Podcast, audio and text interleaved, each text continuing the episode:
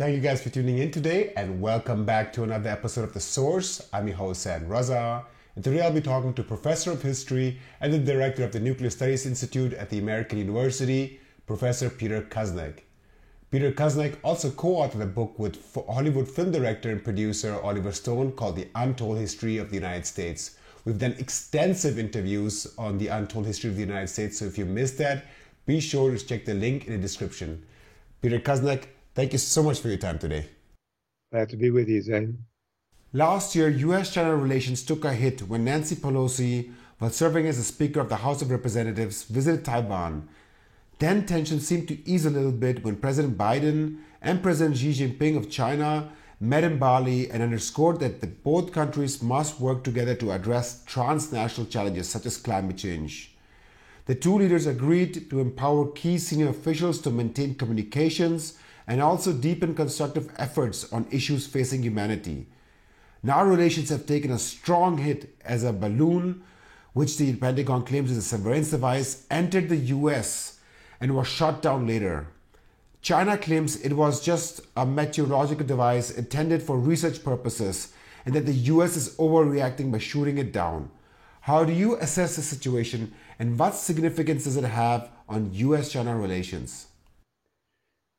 The biggest consequence, really, is that Anthony Blinken, U.S. Secretary of State, canceled his trip to China.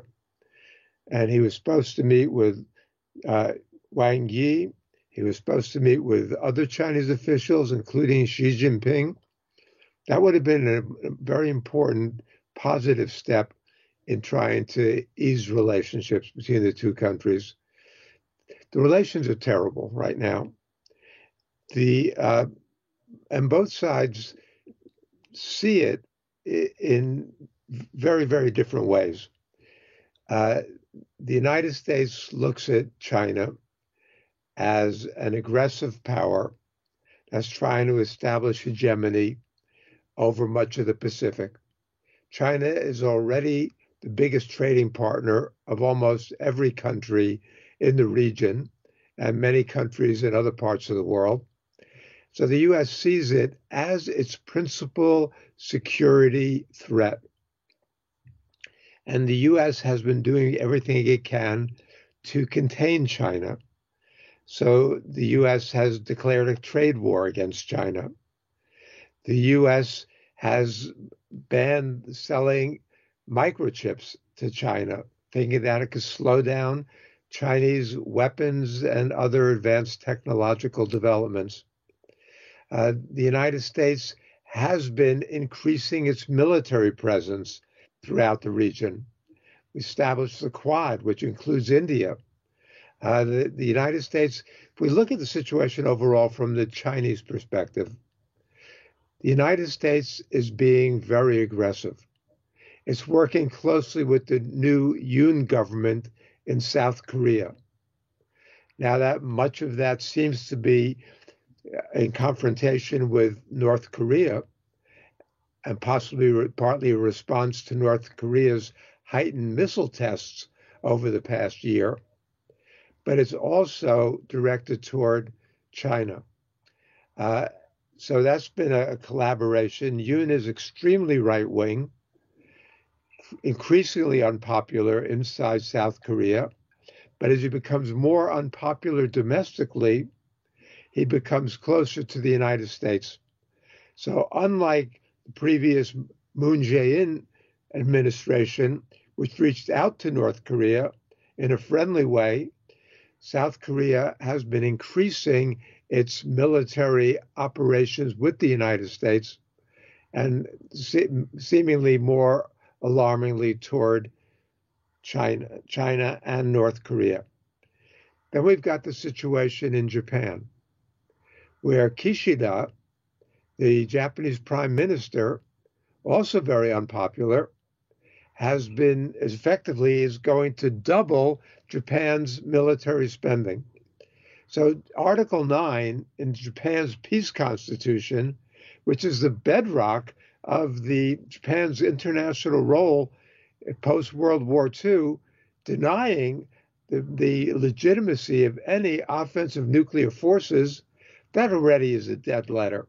Even though many, much of the Japanese public still wants to retain it, it's mostly window dressing because the reality is that Japan will then have the third biggest military in the world, and it's working on interoperability with the United States military and saying it's going to come to United States support if something happens in Taiwan. So that's the second leg of this. The third leg, we can look at what just happened with the Philippines. So back in October, the United States announced it was giving $100 million to the Philippine military. Now, just this past week, the United States announced that it's going to have use of nine bases in the Philippines. They can't officially become American bases because that would go against the Philippine Constitution. But it is very real that the United States can be able to use those bases to, cite, uh, to send U.S. troops there. That's very, very close to what? Taiwan. Okay. Meanwhile, the United States continues its troop buildup in uh, Okinawa, uh, and and and uh, tightens its relations with Taiwan. So you began by talking about Nancy Pelosi's visit to Taiwan, and the Chinese response to that. Well, Kevin McCarthy also says he's going to visit Taiwan. The Chinese are furious about that. So why would the United States deliberately inflame the situation with Taiwan again. Well, that's what's happening. In addition, if we look at some of these other things that are going on in terms of the United States and, and China, U.S. Air Force General Minihan, this just to, uh, the week before, a week, two weeks ago, less than two weeks now, said that the United States and China will likely be at war in 2025 what is this guy talking about? And he says, he talks about his, his comment about, let me give you his exact quote if I can find it, because he says there uh, about how wonderful it'll be. He says, uh, he says, lethality matters most. When you can kill your enemy, every part of your life is better. Your food tastes better. Your marriage is stronger. This is exactly this insanity that we heard from General Jack D. Ripper in Doctor Strangelove. Okay, so your sex life is going to be better if you can kill more Chinese in this war. But the United States is preparing to be able to do that. And so uh, the, the buildup in, in the region and the United, the, from the Chinese perspective, okay, what does the United States look at? China's nuclear policy was always lean and effective. The idea that 200 Chinese n- nuclear missiles would be sufficient as a deterrent against a, a, United States attack, and at one point against a Russian attack, but they're now they're close friends again.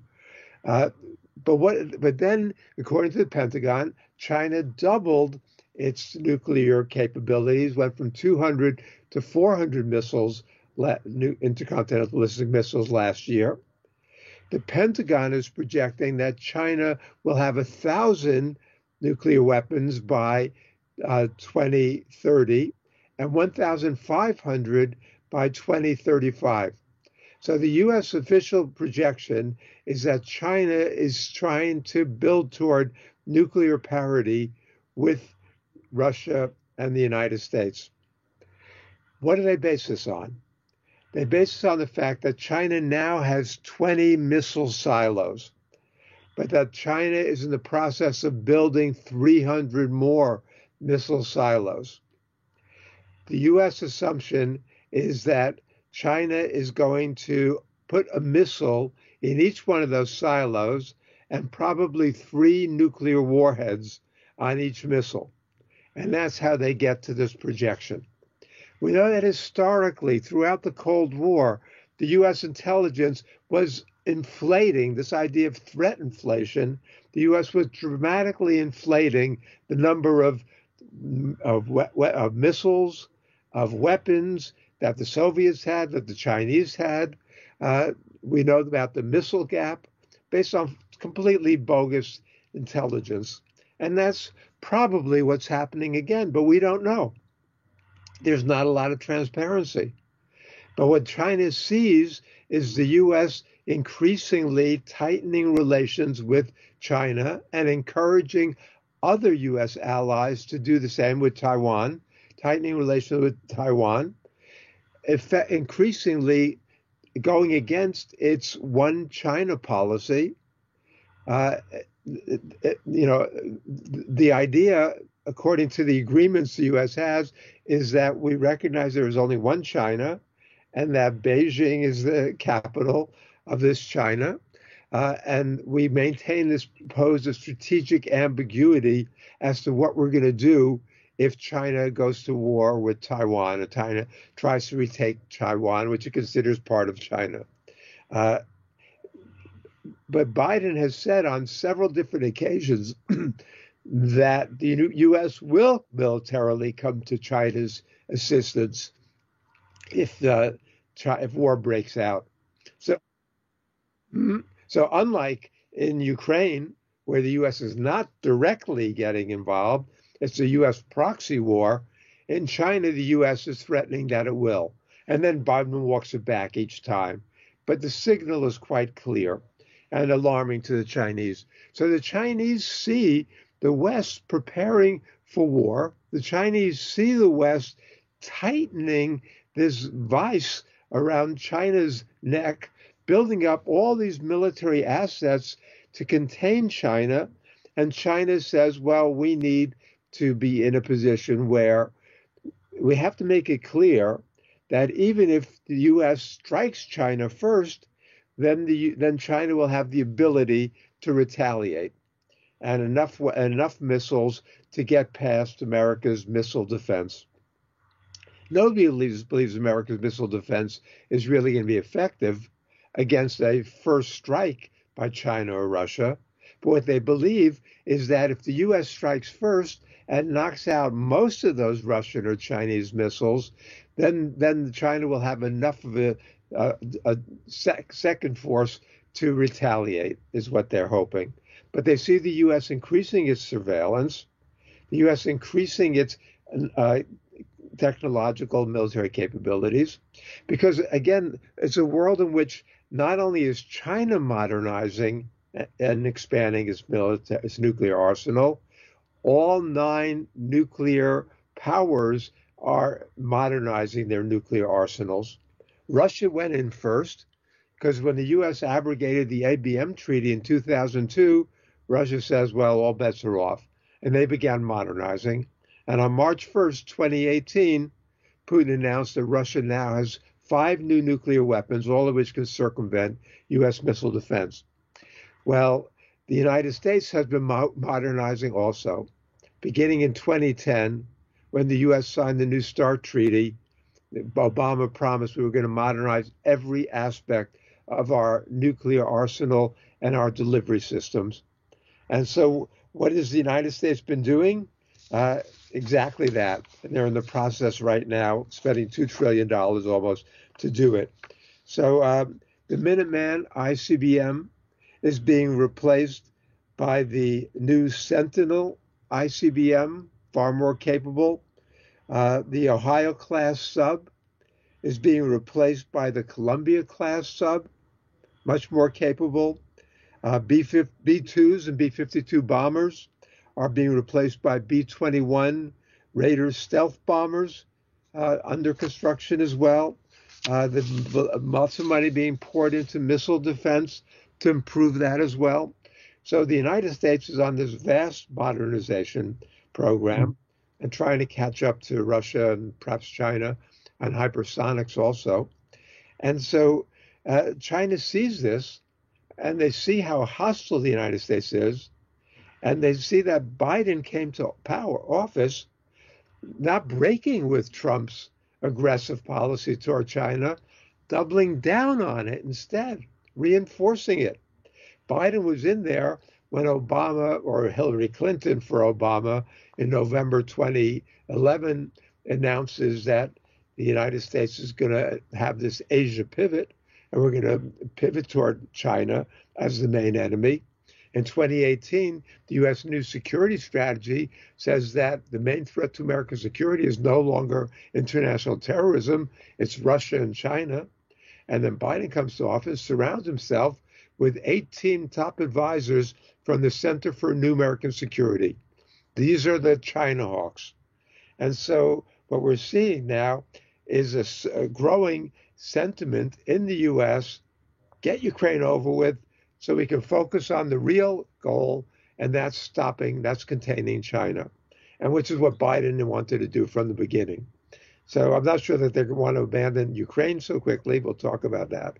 Uh, but so the the balloon that you began the questioning with is really there's so much spying that goes on. We've got these low flying satellites that gather intelligence on each other all the time. So what what is the point of this? It's a mystery. We don't know. Uh, but uh, domestically, Biden has got to act like a tough guy, right? Because even when he shot down this balloon, uh, the Republicans are already show, claiming he's so weak. He should have shot it down immediately. Donald Trump screaming, oh, we should have shot it down, just shows how inept, how weak Biden is. Biden knew he had to be a tough macho guy, or else he'd be pummeled by the Republicans and by U.S. media. And so he gave the order on Wednesday to shoot it down. They shot it down on Saturday when it went over the water. Uh, but the Republicans are still saying this is evidence of how weak he is. That's what the dialogue is in the U.S. It's crazy. It's ridiculous. And the media is very, very complicit in all of this. Uh, did it give the Russian, did it give the Chinese any new intelligence? Maybe the tiniest bit of intelligence, but nobody took it very, very seriously as an intelligence threat or as a military threat. Why the Chinese keep doing this? That's another question that I don't have the answer to. But it did sabotage these uh, negoti- very, very important high level negotiations between Blinken and his Chinese counterparts and Xi Jinping. We know what happened two years ago, two years ago next month, when Blinken and Sullivan met with Chinese top officials in Anchorage in Alaska, and it was a disaster. So there has not been real high level talks between the US and China. Biden and Xi Jinping did talk in Bali in November, and that was a first step. We need so much more dialogue, especially in this situation, uh, because the possibility of misunderstanding and now provocations of the U.S. sending uh, McCarthy to Taiwan, and then the Chinese again, the PRC again, will increase their flights uh, and their surveillance and their buzzing of of uh, Taiwanese airspace. It's the, the dangers are, are quite quite substantial. Uh, the question begs, given all of what you've explained, uh, the aggressive posture of the United States um, in surrounding China in its own uh, backyard, that China might be doing this. But why did the US simply not capture this balloon and present it to the international community to evaluate what it actually was? Um, because it seems like that the US is perhaps justifying its expansion and the media is parroting all of this 24 7 without even providing a bit of context like uh, you are doing. Uh, no, there's no context in the media at all. I mean, that's part of the problem with the American media. Um, the, the, the it's being posed as another act of Chinese aggression, just like China's actions in the South China Sea are construed as aggression, just as the Chinese treatment of the Uyghurs is construed as genocide, just as the crackdown on political rights in Hong Kong is seen as Chinese repression. Uh, there, Xi Jinping is not quite viewed as negatively as Vladimir Putin is in the United States, but he's a close second. And uh, and and there's no understanding from the Chinese standpoint. I mean, China's economy was growing at unbelievable record pace, many, many times faster than the United States ever grew, that Britain ever grew, that Germany ever grew, that India, any country. And the United States saw the prognostication was that China would, before very long, surpass the U.S. in terms of economic strength. And the United States decided it had to slow that down. China sees that as a direct threat, that a U.S. effective declaration of war. And NATO, which I didn't mention before, has also been expanding. NATO has been saying in its recent statements that it has to be dealing with China as well. Why is the North Atlantic Treaty Organization dealing with China as an enemy or a threat? I mean, this is a sign of growing U.S. hegemony and militarization of the planet. I don't like a lot of things China's doing. I'm not saying that China is innocent in all of this. I would love to see a less aggressive stance by China in the South China Sea. Uh, I would love to see more open policy uh, toward the Uyghurs. There, hasn't been nearly as much discussion of that recently, which makes me think that maybe uh, that is easing a little bit. But I don't like to see that kind of repression. I would like to see much more democracy inside China. You know, 300 million surveillance cameras. What are they so afraid of? Uh, but that's the reality in China, and I can't control what China does. But from the standpoint of the world and this ramping up of tensions globally, that I do have some say about, and that I'm condemning as the U.S.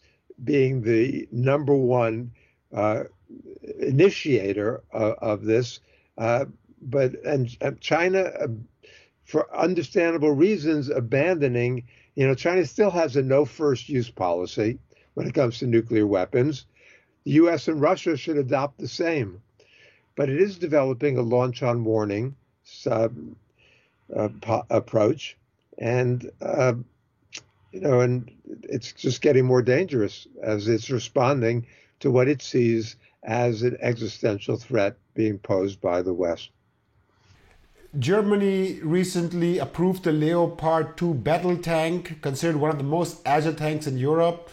Even the United States will be sending 31 advanced M1 Abraham tanks to Ukraine. The UK will be sending the Challenger 2 tanks, and the US also recently announced to send long range missiles, I think with a range of 150 kilometers to Ukraine. Uh, there's a lot of talk now in the German media about providing fighter jets and more long range missiles. As of now, the US and Germany have ruled out these fighter jets, but we saw the same rhetoric when it came to advanced tanks. It was initially ruled out, pressure mounted, and then at some point, NATO sent uh, these battle tanks, and the same is expected of the fighter jets. Do you think these tanks will enhance Ukraine's military capabilities and change the tide of war and finally bring it to an end? No, definitely not. I think it will enhance Ukraine's capabilities somewhat. I think that is true. They might be able to use the tanks to break through Russian lines. You know, we saw that before 80 years ago. We saw the big tank battles between Germans and Russians at Kursk and other places uh, during the during World War II. The optics are not great given what the history is there. Uh, but is it going to change the tide of the war? No. Uh, number one, the Ukrainians need to be trained. It looks like the first tanks are starting to arrive in Poland. Just started to arrive maybe yesterday or today. The first tank got there. But it's going to take weeks, if not months, of training.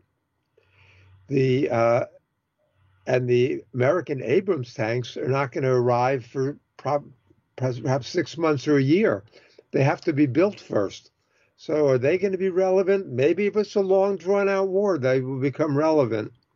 Uh, clearly, the, uh, the Leopard tanks uh, have enhanced capabilities, heavily armored, probably better than what the Russians have.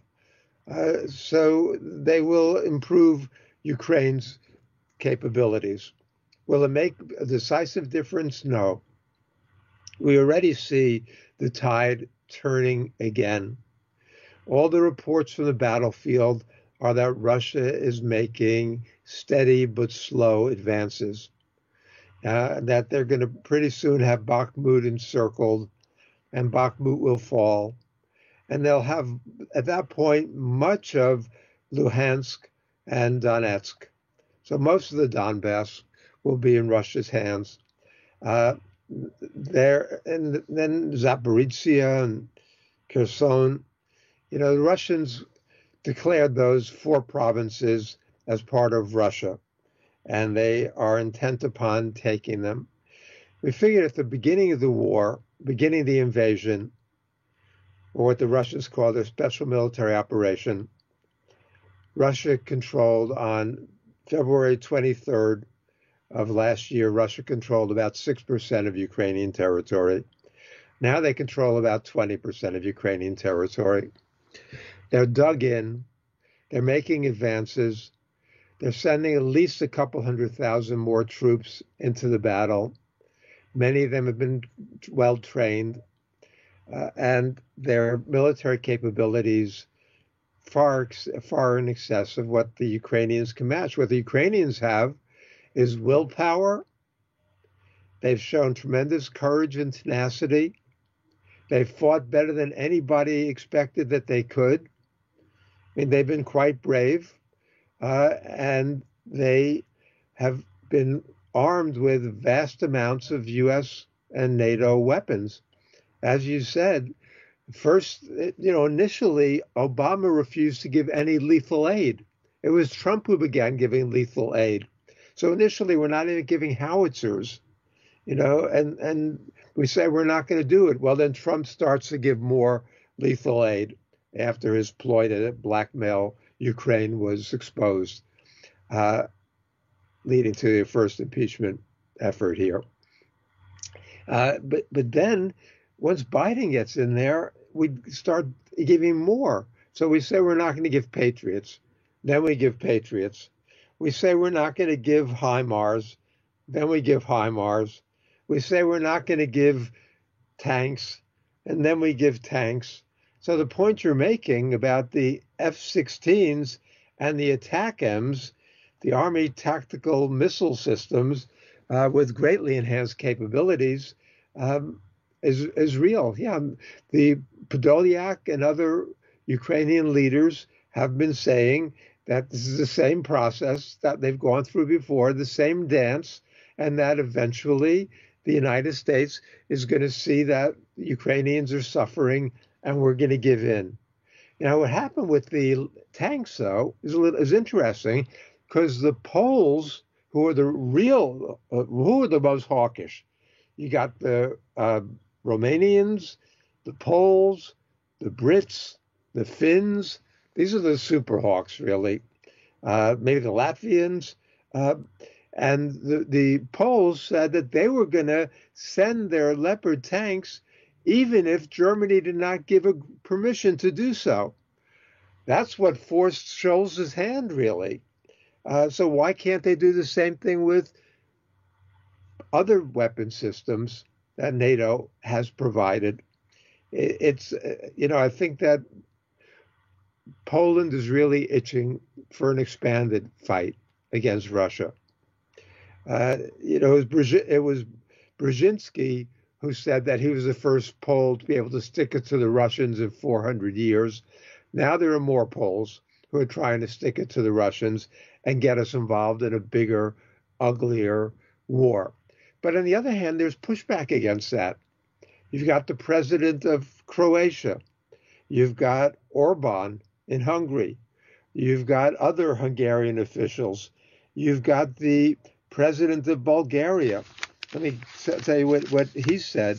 Um, uh, Radev, the president of Bulgaria, said, uh, said, I cannot accept the position that the war in Ukraine is a war of values when the greatest value is peace in human life.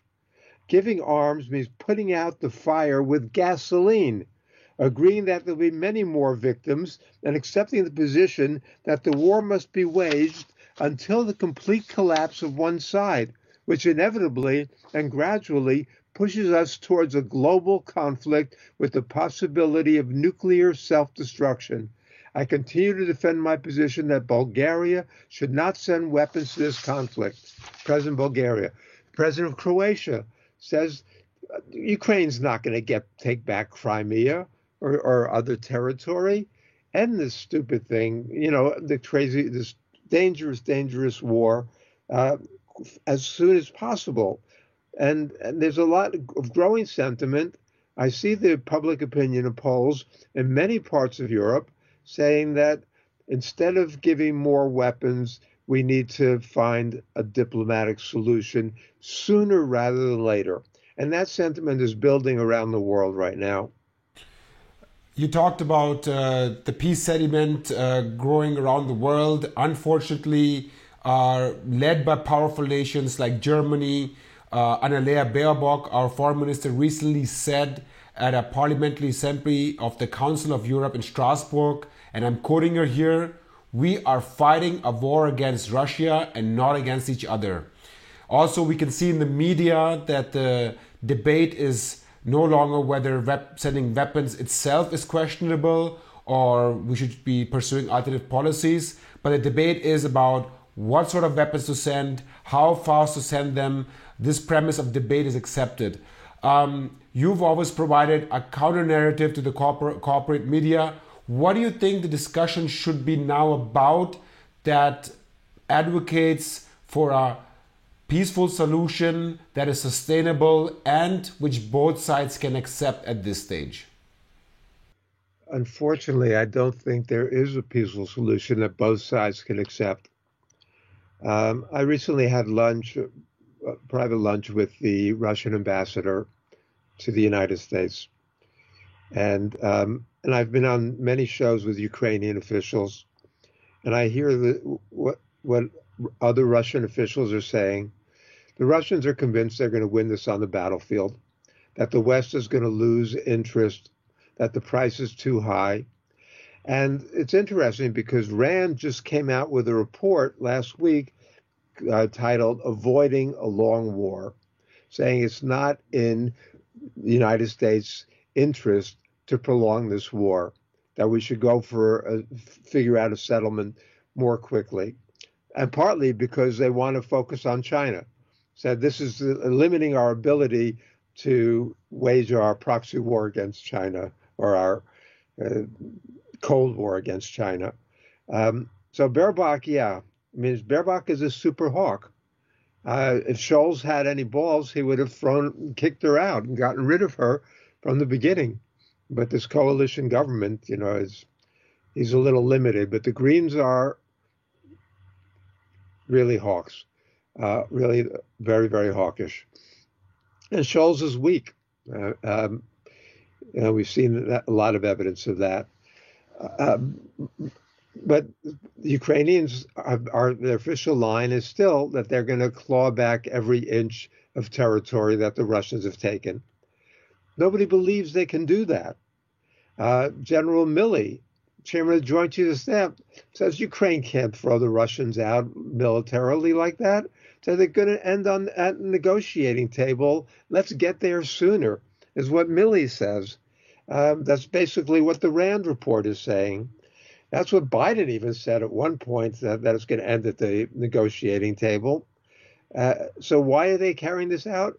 Because there are some people who think Russia should be punished, and they want to say they say that aggression should never be rewarded. You know, the United States didn't hold itself to that standard in Kuwait or in Iraq or Afghanistan or Libya. I mean, the, United, the world didn't punish the United States, but now they see this as an opportunity to punish Russia and weaken Russia. I don't like military aggression. I don't like the U.S. wars, and I don't certainly don't like Russia's war. I can understand why they did it, but I um, certainly don't support Russia's actions. And I would love to see this end without more killing, uh, because the the death tolls are not nothing compared to America's wars. Right in Vietnam, Robert McNamara told my students that he accepts that 3.8 million Vietnamese were killed. There's only been a couple hundred thousand killed in this war so far. Fortunately, maybe not quite that many, but a lot of a lot of injury also. Uh, but there are positive signs. Maybe we should end on that. Pope Francis has offered the Vatican as a venue for no preconditions negotiations. Lula, uh, the Brazilian president, Lula, fortunately back in power, got rid of Bolsonaro. Lula has said in 2008, the G20 came together to deal with the world global crisis. He said, We need a new peace G20 uh, that will deal with the Ukrainian situation, have, have sit down with Russia and Ukraine and figure out how to settle this now. He said China's got to be involved, India's got to be involved, Indonesia's got to be involved. He's talked to Macron and to Scholz about it. That's what we need is some statesmanship, some diplomacy. And China and India have to be involved. Turkey should be involved. Israel should be involved. At least Naftali Bennett, what he was saying, he said he got a promise from Putin not to kill Zelensky and and that, that Zelensky said no, no, not joining NATO. That was back in February, right after the war started, and then that whole thing. Then Boris Johnson, the clown, goes over there, and you know, then says, "Don't negotiate. We're you know, fight, drag this out. We're going to arm you to the teeth." And he's still there waving the flag and, and calling for great expanded warfare. So it's um, you know, and the New York Times had a very important article on January 18th saying that Biden's advisors, top American officials, are increasingly giving the green light to Ukraine to go after Crimea. They don't, they're not convinced that they can take it, but they are convinced that it'll send a message to the Russians that, uh, that they better negotiate. And they're giving them the weapon systems to make that possible. Uh, it's insanity because they also they all are also saying that not only does do they not respect Russia's red lines, Russia doesn't have any red lines. It's insanity. They say, well, we, you know, initially we thought that if we sent in uh, Patriots or HIMARS or Abrams tanks and Leopard tanks, that would cross Russia's red lines. But Russia has not responded. So we can give them F 16s. We can give them ATACMS and there's Russia doesn't have any red lines. That's craziness. Because how do you know that deterrence has failed? You know it once it ends because the other the, then there's the potentially mushroom clouds and uh, a full full scale World War III. That's the you know John Kennedy said it best at uh, at American University in his 1963 commencement address. He said nuclear powers must avert those confrontations which bring an adversary to a choice of either humiliating retreat or a nuclear war. To adopt that kind of course in the nuclear age would be evidence only of the bankruptcy of our policy or of a collective death wish for the world. That's right. Do we have a collective death wish for the world? Do we are we convinced that that kind of threat to Russia's interests is not going to trigger the use of tactical nuclear weapons? And how do we respond? How does the West respond with its own tactical? I mean, how do we escalate? The, the Bulletin Atomic Scientists earlier this month moved the hands of the doomsday clock from 100 seconds before midnight to 90 seconds. That's crazy. It's, that means that they think that since this war started, the chances of nuclear uh, annihilation have only increased by 10%. I think they've increased by 30 or 40%. It shouldn't be 90 seconds, it should be closer to a minute, 60 seconds, if they really were analyzing what's going on and how much more dangerous the world has become. If we resolve this, if we start talking, and one of the other consequences is that there's there's the we've abandoned the bilateral strategic stability dialogue. We've abandoned any talk about arms control. Uh, we're accusing the Russians of have, abrogating the New START treaty, and now we're saying that there's not going to. Both sides are, are hinting that, given the, what's happening now, there's not going to be any more nuclear negotiations, which means we're going to be back to a 1980s style nuclear arms race. Now we've got, what, 13,000 nuclear weapons in the world? We used to have 70,000. And we could get back to that. And that's the madness of this situation. So Lula's right. The Pope is right. Uh, anybody who's advocating for negotiations, diplomacy, figuring out uh, you know, do, do I want to see Ukraine give up territory? No. Do I think that that Ukraine giving up territory is better than World War III? Yes. Uh, and and I think the people in those regions should have a say. And it's not the first time we've done it. Look what happened with uh, Kosovo. You know, this this has happened before, and it's happened in Sudan. It's happened in other places with Timor.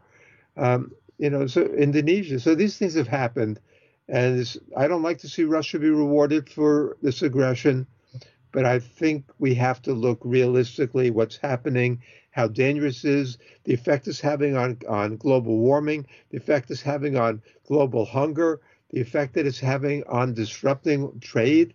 Uh, you know, this is there are a lot of consequences beside the idea that Russia might have some mar- some victory when the reality is Russia is is looking worse. Russia is losing. It's lost its prestige. Putin is as uh, an international pariah.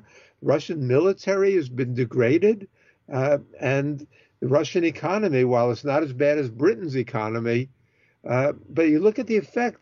All this massive defense spending, there's strikes that are going on in Britain, in France, uh, elsewhere. All this all these countries who are massively increasing their military spending i'm sorry i called it defense spending it's got nothing to do with defense it's military spending uh, and it's supporting the arms munitions manufacturers the merchants of death and is the wrong way, way for the world to be going so once we get out of this we can back off some of that and back off all of this uh, military buildup which is so dangerous so foolhardy, and so much the opposite of what the world needs. Peter Kuznick, author and professor of history, thank you so much for your time today. Thank you, Zain. And thank you guys for tuning in today. Don't forget to join our alternative channels on Rumble and Telegram. YouTube is no longer recommending our videos to our own viewers like it used to a few years ago. So if you want our information to reach you, be sure to join us on these platforms. The links are in the description below and also to donate. If you're gaining value and building your own perspective on these issues, then make sure to return that value by donating just a few dollars or euros a month via Patreon, PayPal, or bank account. I'm your host, Zain Raza. See you guys next time.